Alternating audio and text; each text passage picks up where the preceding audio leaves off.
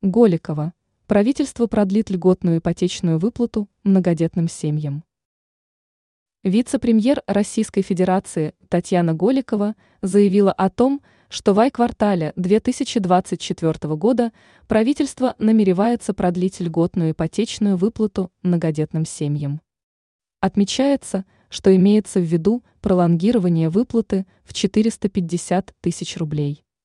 Голикова добавляет, также будет утвержден единый федеральный статус многодетной семьи, о чем рассказывает РИА Новости.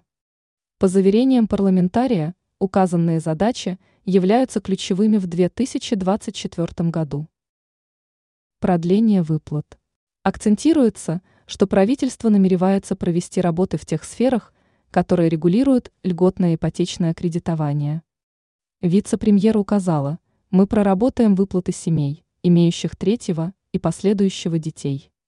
Как пояснила Голикова, в своих действиях правительство будет руководствоваться поручениями президента России Владимира Путина. Ранее сообщалось, что Татьяна Голикова информировала о снижении смертности в РФ.